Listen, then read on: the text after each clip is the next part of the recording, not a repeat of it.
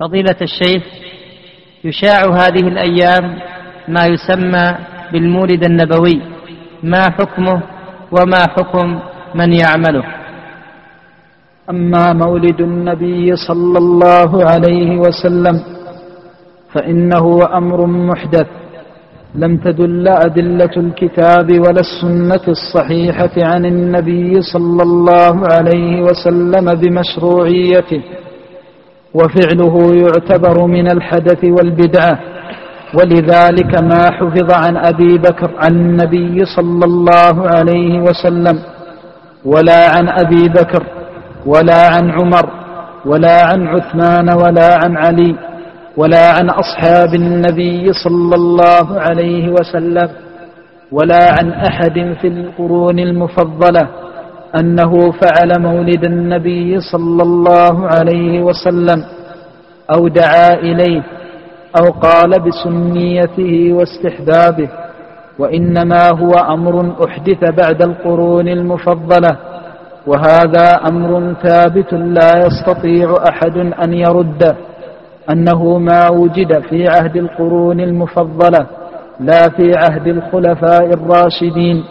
ولا في عهد غيرهم ممن بعدهم أنهم فعلوه أو دعوا إليه أو حكموا باستحبابه وسنيته. ولذلك لا يشك في, بدع في بدعته وتعظيم النبي صلى الله عليه وسلم وحبه الصادق النابع من القلب الموفق هو ترسم هديه والسير على نهجه. والاقتفاء لأثره صلوات الله وسلامه عليه فأحب الناس لرسول الله صلى الله عليه وسلم أعرفهم بسنته وألزمهم لتلك السنة فإذا كان الإنسان عالما بسنة النبي صلى الله عليه وسلم عاملا بها فهو المحب لرسول الله صلى الله عليه وسلم. وهو المحب لله صدق المحبة. وفعل هذه الأمور ينبغي للمسلم أن يجتنبه وأن يجتنب مجالسه لأنه ليس من شرع الله ولا مما أذن الله عز وجل به. ومن قال بشرعية ذلك فإنه مطالب بالدليل وإلا حمل وزره والعياذ بالله. وينبغي للمؤمن الموفق أن يتجرد للكتاب والسنة والحق وأن يحتكم لأوامر الدين والشرع وأن لا يحدث في دين الله عز وجل برأيه. ولذلك قال النبي صلى الله عليه وسلم من أحدث في أمرنا هذا ما ليس منه فهو رد. أيعقل أنك أفضل من أصحاب النبي صلى الله عليه وسلم؟ هل هذا المولد الذي تقوم بفعله هل علمه النبي صلى الله عليه وسلم أو جهله؟ فإما أن يكون عالما به وإما أن يكون جاهلا به فإن كان عالما به فلماذا لم يأمر به؟ ولماذا لم يحث عليه ولم يفعل؟ ألم يسعك ما وسع رسول الله صلى الله عليه وسلم؟ وإذا كان جاهلا به فإنك فإنه يعتبر خارجا عن الدين لأن الدين كامل بهدي سيد المرسلين صلوات الله وسلامه عليه.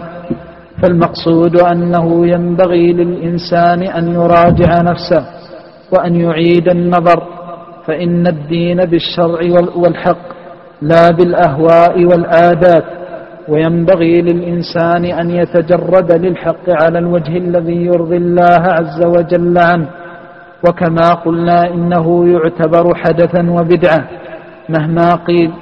وقال بعضهم إن النبي صلى الله عليه وسلم شرعه حينما صام يوم الاثنين. نقول هذا رد رد على من استدل به وليس دليلا له. لأن النبي صلى الله عليه وسلم لم يخصص اثنينا معينا وأنت قد خصصت يوما معينا فأصبح هذا دليل على هدم التخصيص. ولأن النبي صلى الله عليه وسلم شرع الصيام وأنت تفعل الطعام وتجمع الناس على الكلام وهذا خلاف هدي النبي صلى الله عليه وسلم.